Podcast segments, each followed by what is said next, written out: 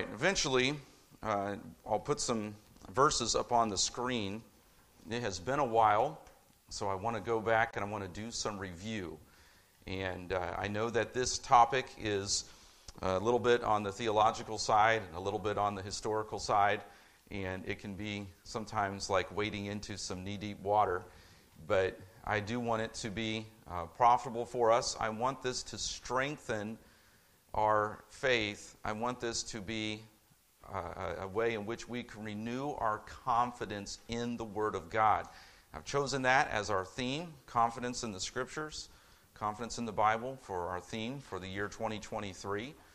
Uh, Lord willing, we'll take a break from the uh, prophecy series after tonight's message. Of course, Mike Schrock will be with us next Sunday, and then on Sunday nights, I want to bring some messages on the theme for the year confidence in the Bible. But I've been using this Sunday school series. I appreciate Dan Clark uh, teaching the last uh, five or six weeks. I know we had Michael Garamy here as well. But since it's been about a month and a half or so since we were in this, I thought I'd go back at least. Uh, whoops, I guess I need to connect these two devices, don't I? They won't talk to each other unless they have the right connection. So, there, that should work. Okay. So, going back all the way to these six words, if we want to add illumination as a seventh word, I've put it uh, under the category of interpretation. But we see these six words that help us in understanding the inspired Word of God and how He preserved His Word for us today. And this is not meant to be controversial.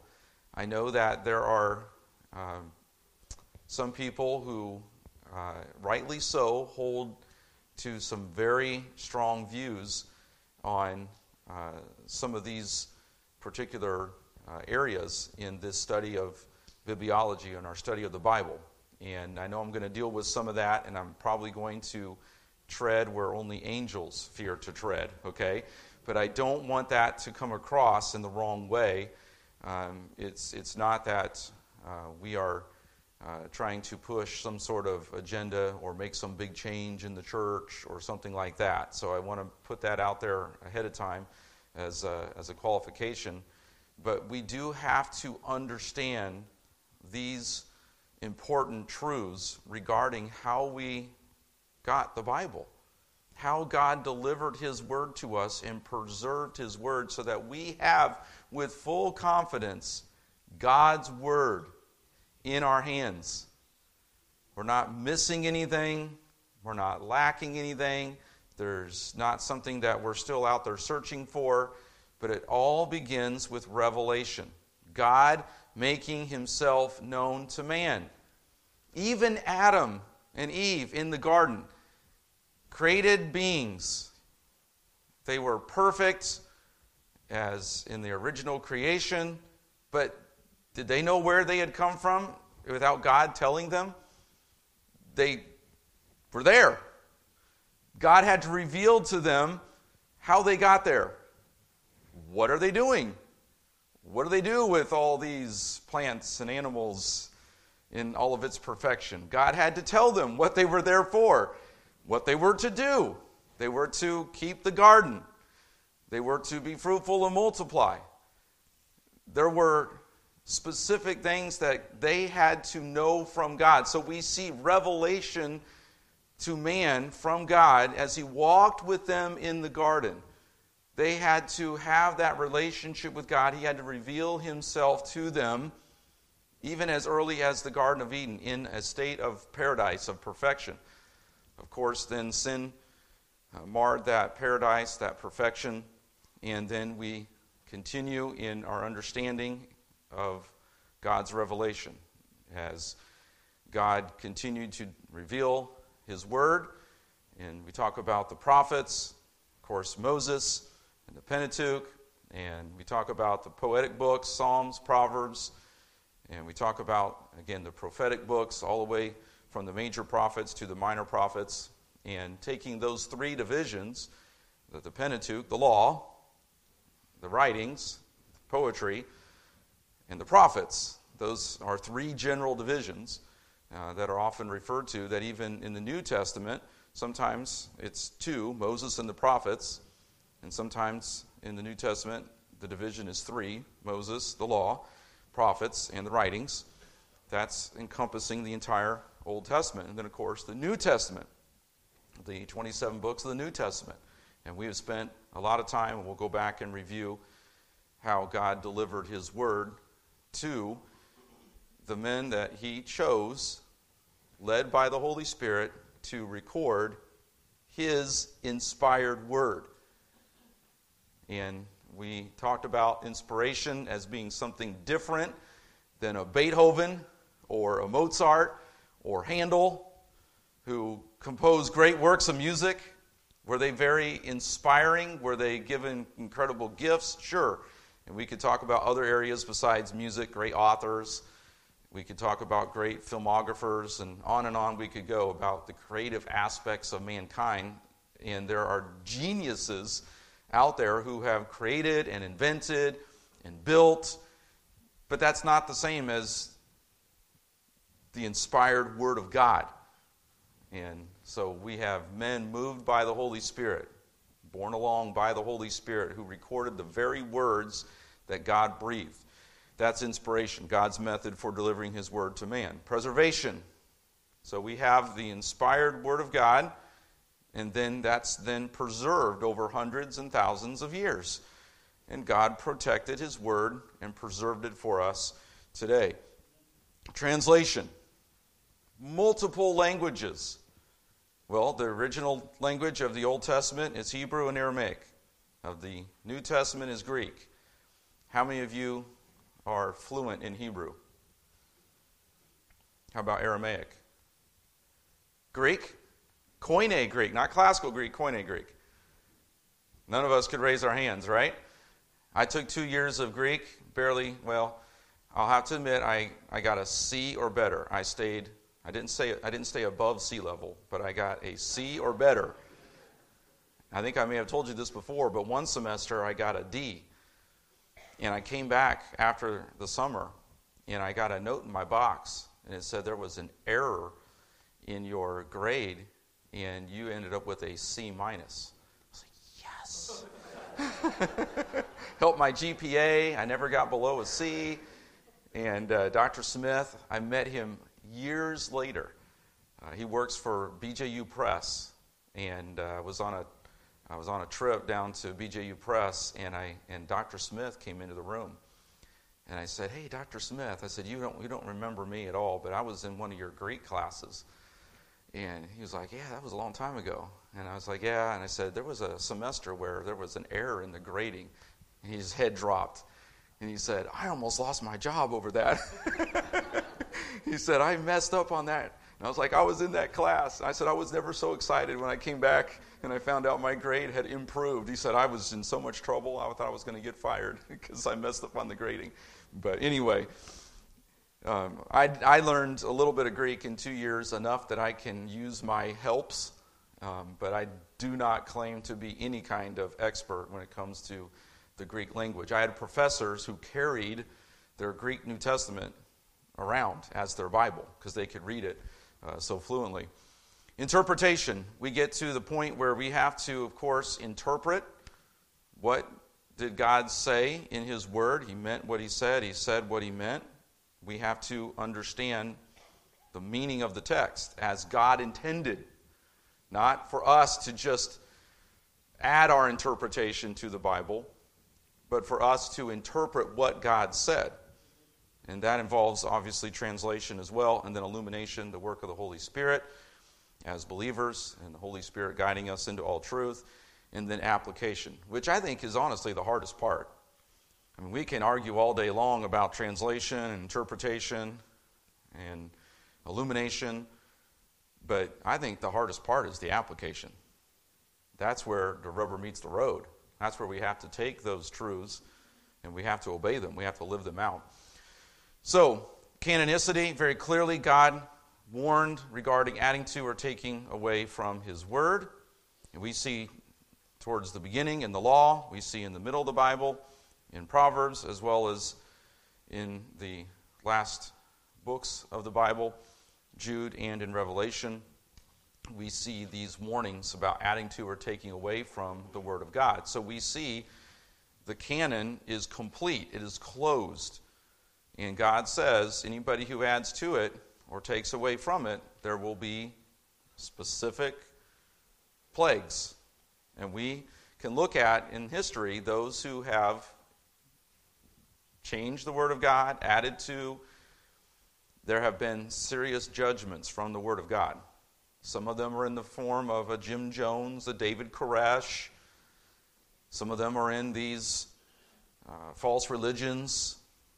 And we can see the judgment. It's not always in a cataclysmic judge, judgment, but there is consequential judgment, a sowing and reaping judgment, where the Word of God has been added to or taken away from.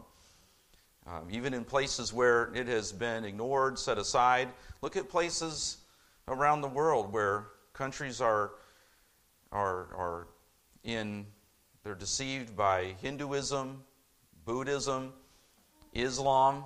Uh, Michael Garamy, when he was here, we had a good conversation. He may even have mentioned it. But look at how many people he has seen saved out of the Muslim world. And he talked about it um, we were having lunch that day. He said people are waking up, especially with the internet and the ability to see uh, things around the world that they couldn't see 25, 30 years ago. He said there are a lot of Muslims who are seeing the emptiness of their religion. They're seeing how backwards their culture is, the lack of freedom, the, the, the despair, the injustice, and it's causing them to want something better, to know something more about God, because their God doesn't seem to be doing a very good job. And so, as Michael Garamy has had opportunity to share the gospel, he's seen some of his own family get saved out of Islam. He has seen uh, fruit and as he's preaching the gospel, and, and that is being um, sent into Iran and other places there in the Middle East, uh, God is giving him great fruit. But we've seen where the Word of God is added to, taken away from, altered in such a way that it is not the true Word of God. Jehovah's Witnesses, they've taken and they've made up their own translation, the New World Translation. And look at the uh, the iniquity in uh, among the Jehovah's Witnesses. I know, you know, we don't see them in the same realm as a David Koresh or a Jim Jones, but there is still a consequential judgment, a blindness, and a despair in any of those false religions. And ultimately, God brings judgment on those who add to or take away from His Word. So, did God promise to preserve His Word? We talked about this several weeks ago. Yes, He did. And this speaks even to the very character of God Himself. The Word of God preserved and preserved accurately, trustworthy for us today is a testimony to the holiness and the omnipotence and the omniscience of our God, who promised to preserve His Word and has kept that promise. So if we are missing the Word of God, or if there's still something out there that only certain people with certain secret privileges, if only secret societies and those with secret privileges and those who have the higher knowledge, if only they can truly receive the Word of God, then has God kept His Word?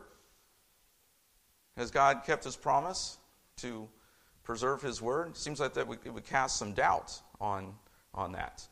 Uh, no, God has made uh, His Word very public, has made His Word very accessible to the common person in the common language, Hebrew and Aramaic, as well as the Koine Greek. God even chose to give His Word in the Koine Greek, not the classical Greek. And throughout the world to this day, as we see the Word of God translated, it is being translated into the language of the common man. As Dr. Kim, as I've used him as an illustration several times, he has completed a translation from the Hebrew into a dialect that is spoken there in Burma, in Myanmar, so that those people can have the Word of God. So, how did God preserve His Word? We went all the way through this. In the Old Testament, from the ancient scribes to the Masoretes, to the Rabbinic Bible, to Bomberg and Ben Chaim, Kittel's Biblical Biblia Hebraica, Stuttgart's Biblia Hebraica, the Septuagint, the Isaiah scroll, which was found among the Dead Sea Scrolls, Jerome's Latin Vulgate, which is 382 to 405 AD.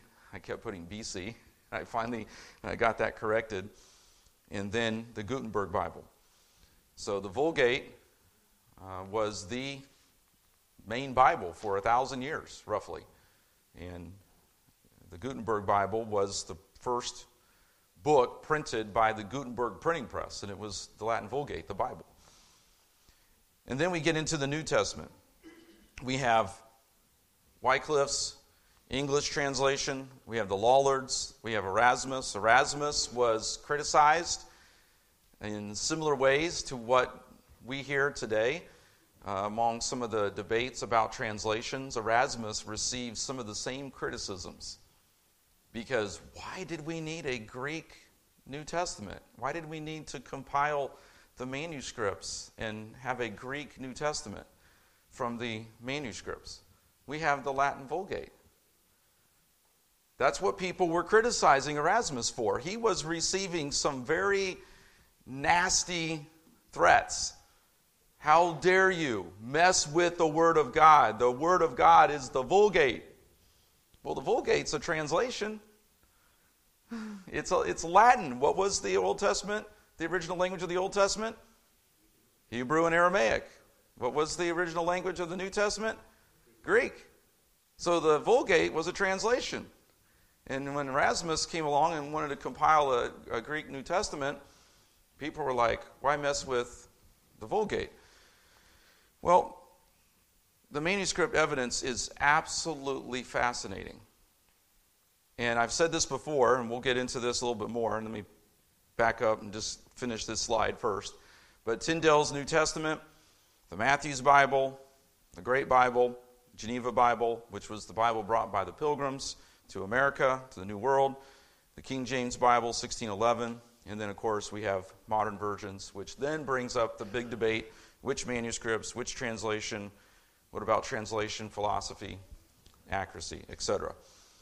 So, a quick review John Wycliffe, a great hero of the faith, hated by the Catholic Church, so much so that 43 years after his death, his bones were dug up and burned and ashes thrown into the swift river. For doing what?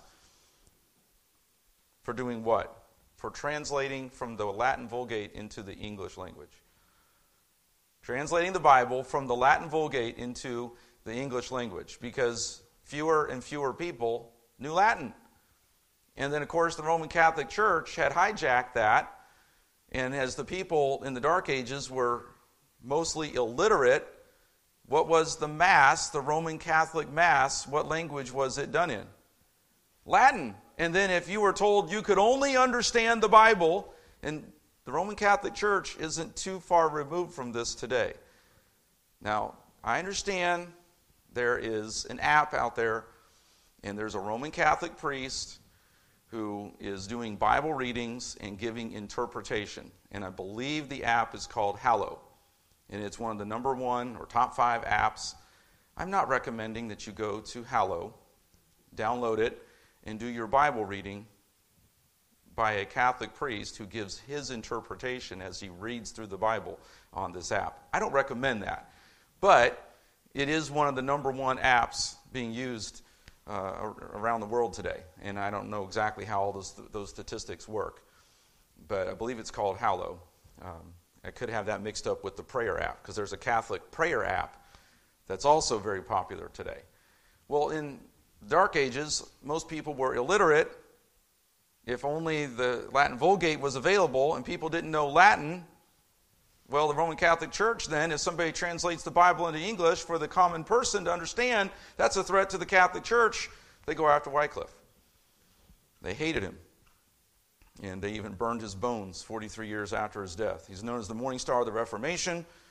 Two translations from the Latin Vulgate into the English language. The second was completed by one of his disciples 10 years after his death. All Christian life is to be measured by Scripture, by every word thereof. Tyndale, incredible. He's known as the Prince of Translators. 1526, first translation of the New Testament into English from the Greek language. About 90% of our King James Version follows Tyndale's New Testament translation. Isn't that incredible? He spoke seven languages. He began trans- translating the Old Testament from the original Hebrew. He was martyred in 1536, and he has the great quote about the plowboy being able to have the Bible in his language. If God spare my life ere many years, I will cause a boy that driveth the plow shall know more the Scripture than thou doest. This is down at the SermonAudio headquarters, and this is uh, John Rogers. He translated the rest of the Old Testament not completed by Tyndale. And along with Tyndale's New Testament, half the Old Testament completed the translation to English 1537. And uh, he had the pen name of Matthew, so John Rogers is the one who translated the Matthew's Bible. But I believe that Matthew's is, is his pen name. His real name is John Rogers. Okay, that's a quick review. Questions so far on that? I know that's drinking out of a fire hose. We did spend some time on that several weeks ago, but uh, it's been a while. Yes?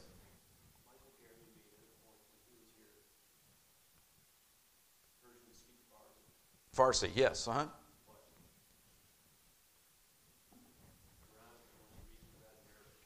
Correct. Yeah, they don't even allow translations. Right. They don't, correct, yes, yes.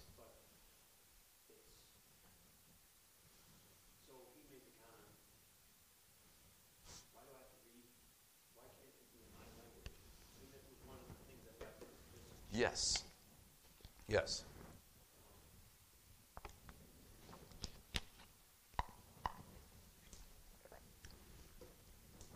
To, to, to, Michael, how can I how come I can't have the Bible, my Bible, the Quran, in his in his unsaved days as a Muslim?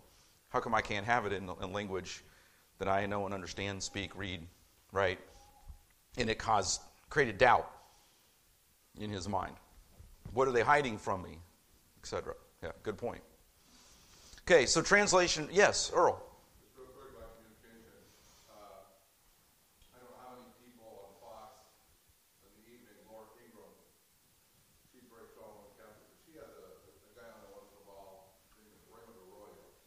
Uh huh.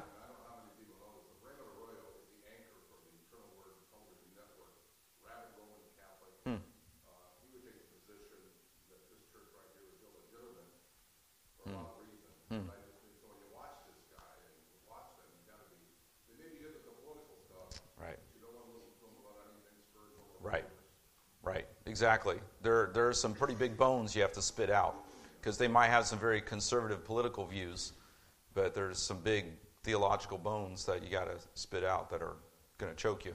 Yes.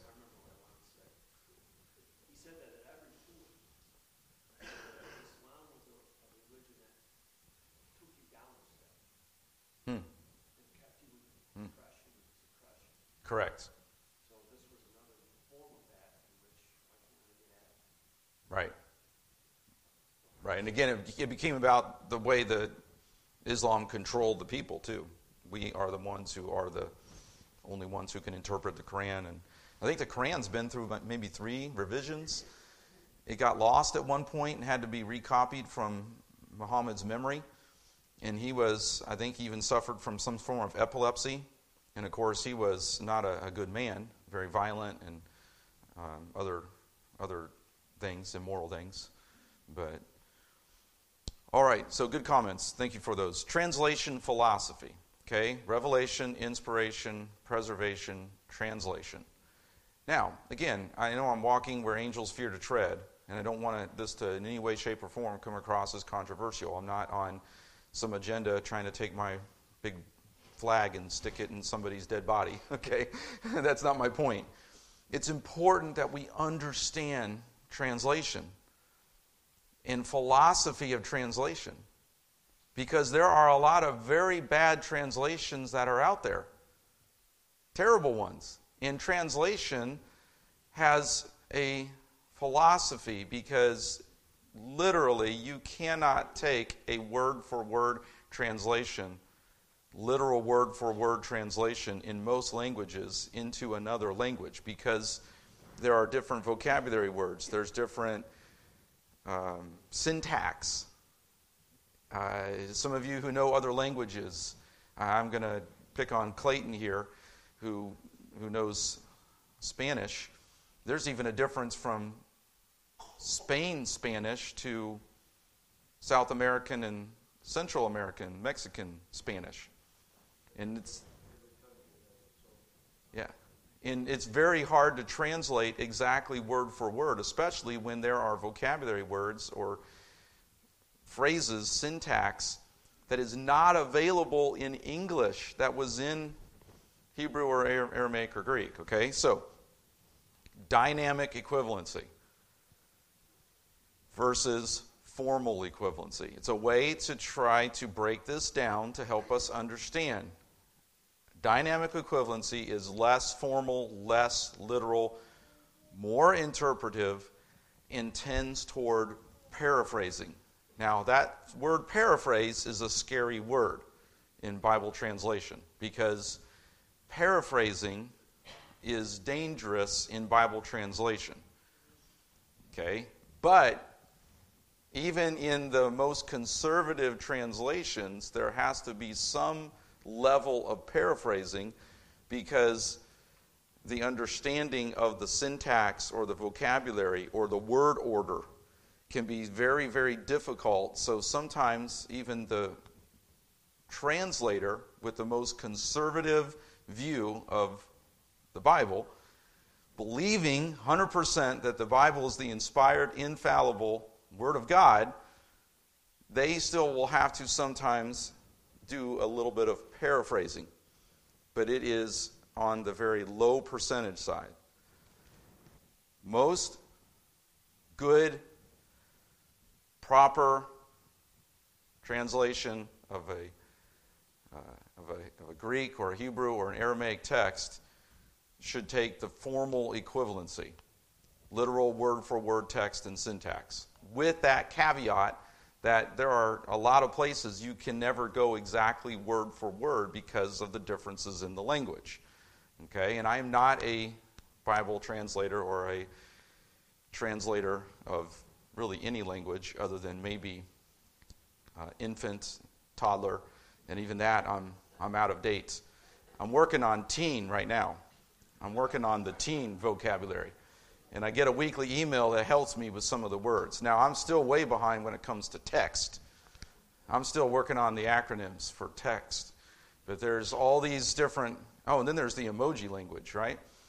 And certain emojis that go, anyway. Dynamic equivalency, formal equivalency. A conservative, more accurate translation will have a higher percentage of formal equivalency. But understand, all translations use some measure of both. They have to because of the lack of complete one on one from language to language, where there's differences, again, in word order, vocabulary, and syntax. Okay, another very dangerous topic is textual criticism. Textual criticism has a very bad side. The German rationalist theologians from the 1800s, their form of higher criticism was to dismantle the Word of God. They did not believe in the inspired, infallible Word of God. They were taking the Word of God and trying to take it apart to try to find error or to push their own agenda and human relativism and human rationalism. That higher criticism, that textual criticism, is wrong. That is of Satan himself. And there is still some of that that is in churches today that has come down through the years. It's again part of Satan's lie from the beginning, from Genesis 3. Hath God said?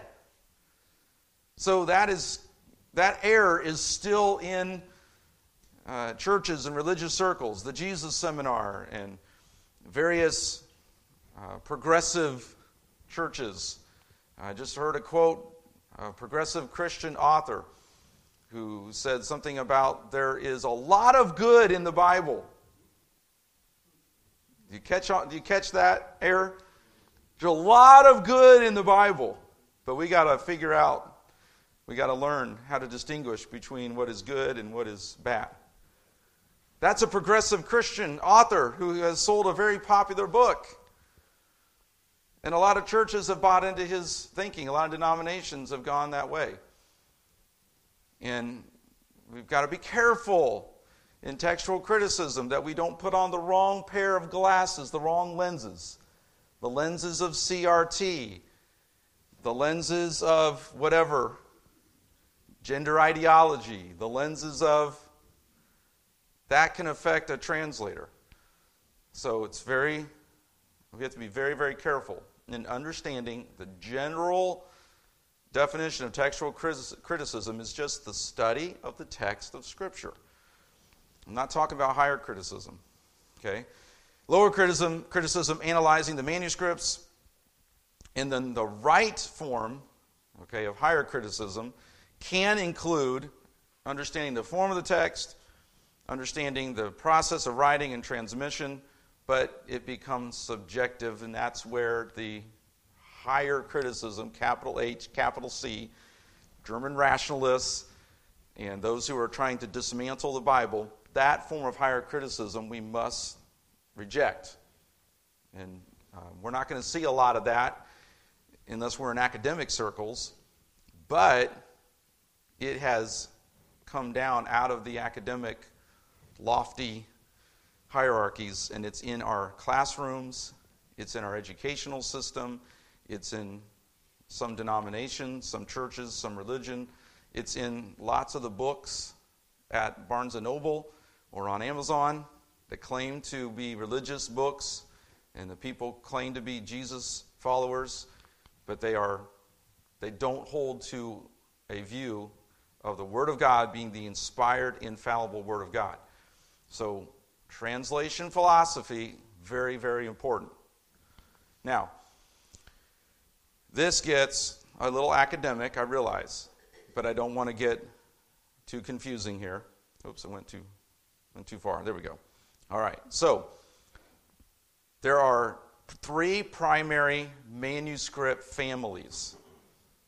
This is something that, if we understand this, it'll help us. And this is not to create any kind of doubt, this is to bring confidence. No other book has this kind of testimony, has this kind of evidence. None.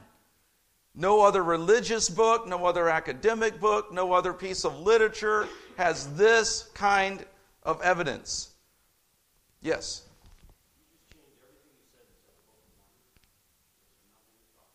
Yeah. You can go to the Quran. You can go to, I don't know, what all the different religious writings that are out there. I don't know what did, did Buddha write or did he just meditate? I, you know, Hinduism. I, I can't remember all the different religious writings that are out there. Some of them only have oral traditions. They, they never had a codified book.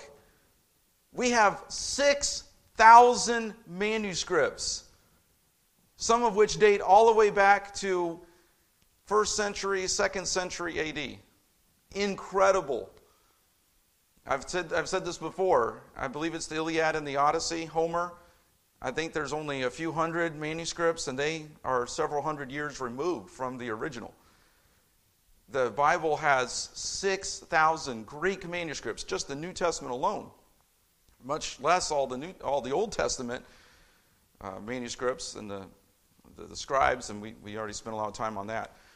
Three manuscript families. This is the New Testament. Okay, Western. Okay, the manuscripts compiled by Lucian in the third century AD that shows some signs of scribal paraphrasing and additions. Don't let that scare us. Byzantine, 95% of the manuscripts are in the Byzantine line, likely copied from the Alexandrian manuscripts and polished carefully by scribes. Don't get scared of the word polished either, okay? I'm going to try to illustrate here in a minute.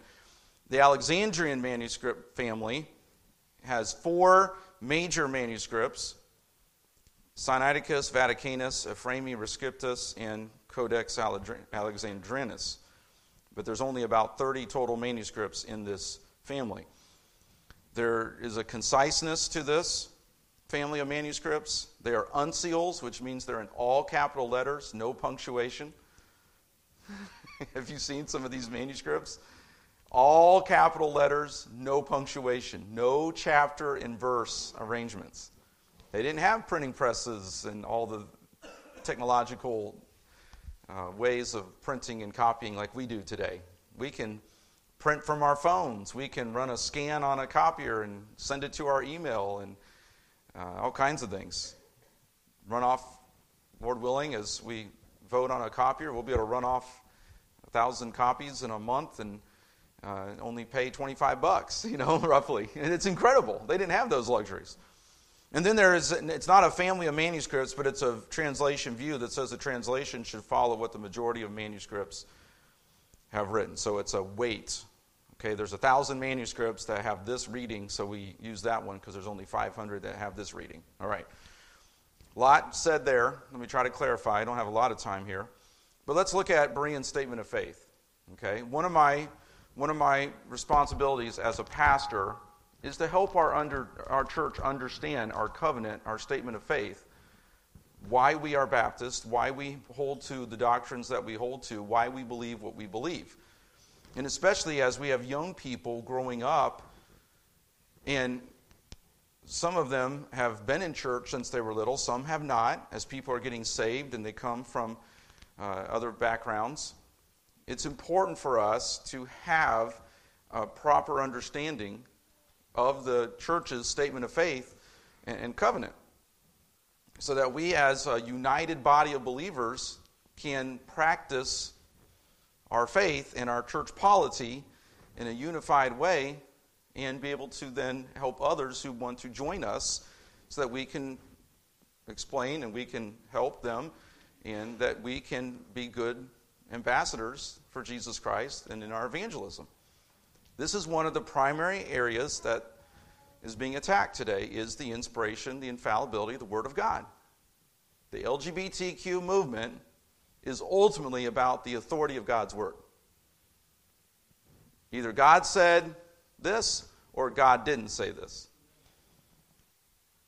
If God is very clear about sexual ethics, then certain types of sexual activity are an abomination, are a sin. So either God said or he didn't say. So does that not come to the authority of the Word of God? And does that not affect the inspiration of the Word of God, the infallibility of the Word of God? Better believe it does. So again, this is right out of our statement of faith. And again, this is not meant as any kind of personal attack or any kind of agenda. I'm not here to create any kind of controversy, okay? But we affirm that the 66 canonical books of the Bible are verbally inspired as found in their original autographs. Modern language Bibles that accurately reflect the originals derive their authority from these or from those autographs so that a good translation of the Bible can be confidently called the Word of God. We reject all translations that reflect theological liberalism, paraphrasing of the text, or political agendas such as gender neutrality, etc. That is an excellent statement on the Bible. That was one of the things, that was one of the first things that we talked about as I became a candidate, and I filled out a questionnaire, and one of the primary questions that was asked of me. And it was one of the things that drew, drew me to, to Berean. The King James translation, being a careful translation, will be the English text used by Berean Baptist Church throughout its ministry in the public proclamation and memorization of God's Word. While we value the King James Version, we do not subscribe to nor permit the propagation of the King James only view. That's our statement of faith. Okay? Has anybody ever heard of Ruckman? Okay? Ruckmanites literally believe that the King James corrects the original Greek. There are some in the Ruckmanite group that believe that you can't get saved unless you get saved from, unless you're led to Christ from the King James Version. Okay, when we begin to believe that the King James translate the King James translation corrects the original Greek, we are now in a heretical position. We are not holding to the inspired the inspiration of the Bible in its original autographs. That's a dangerous, I'm going to, I'm going to say a heretical view. Now, there are very good people who are King James only, and there are various degrees of that. My point isn't to attack anybody who holds to a King James only position. I love the King James. I grew up on it.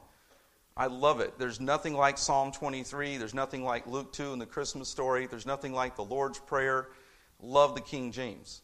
But this is just to help us understand why we have the position in the statement of faith, in our statement of faith, here at Berean Baptist Church. Okay? So, don't have much time, but can I give us one quick example here? All right? Translation philosophy comes into play. This is a very, very small, small sample. Lord willing, in May, after we come back from the spring revival meetings, we'll go into a little bit more detail. At the very top is an interlinear of the King James. Okay? So, that which is one word in the original language. You can see the beginning, one word. We have seen, one word. We have looked upon one word. See how we can't do literal word for word? We have to take one Greek word and we get we have looked upon from just that one word in the original language. So that helps us understand a little bit of word for word. But a good conservative Bible translation is going to have majority formal equivalency and less dynamic though every translation has to use some, as I've said before. So 1 John 1 1, King James Version. That which is from the beginning, which we have heard, which we have seen with our eyes, which we have looked upon, our hands of, of the word of life. New King James, which is based on the same, the same uh, manuscripts, the TR, the Textus Receptus. The New King James is based on the TR. It just removes the these and thous, changes some of the wording. The Holy Ghost becomes Holy Spirit, things like that. But it's based on the TR.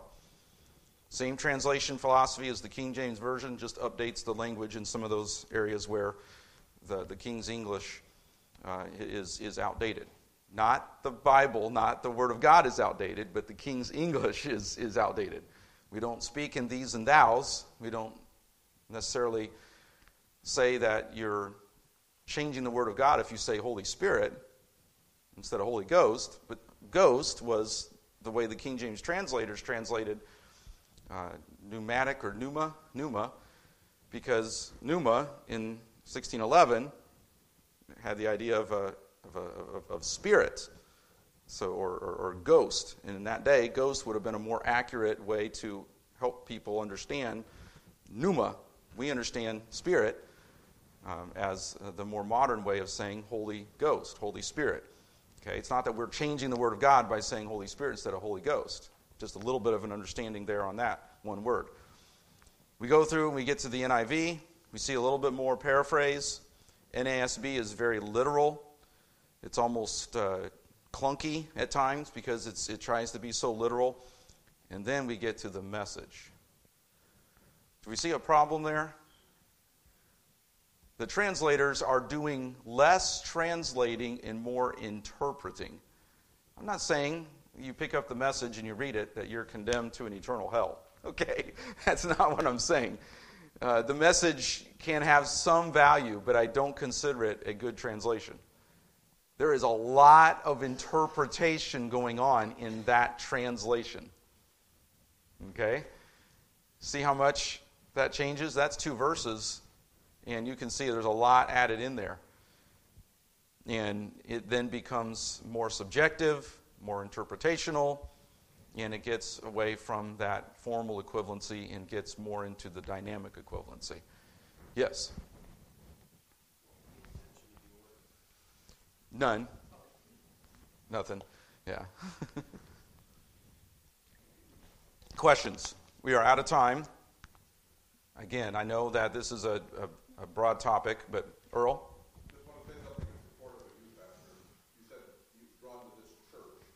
One, one of the reasons, yes.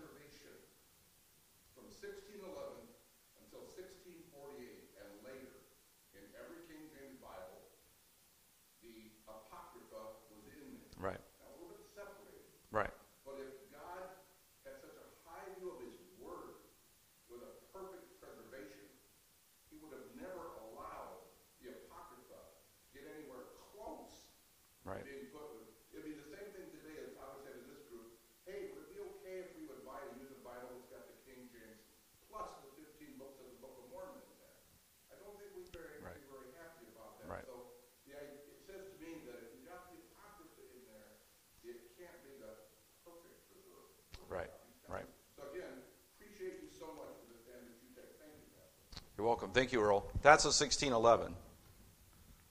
We don't even use the 1611. We use probably something like 1769 or something like that because that's almost unreadable for us today.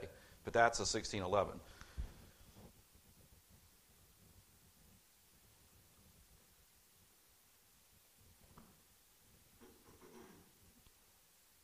I'll come back to this in May. This is from the preface of the King James. Very hard to read, but we'll come back and we'll look at that in May.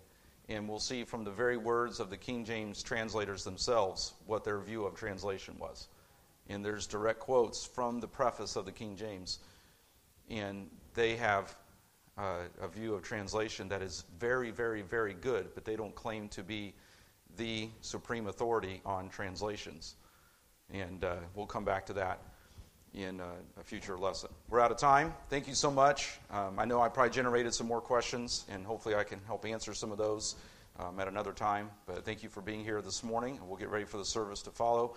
And let's pray. Lord, thank you for our time together this morning. Thank you for the confidence that we can have in the Word of God. I pray, Lord, that you will help us to not be doubtful believers, but to be confident believers, assured of the Word of God that you have preserved faithfully for us today. Help us to go out and to live it and to proclaim it and to stand firmly on the Bible, Lord, your preserved word. In Jesus' name we pray. Amen.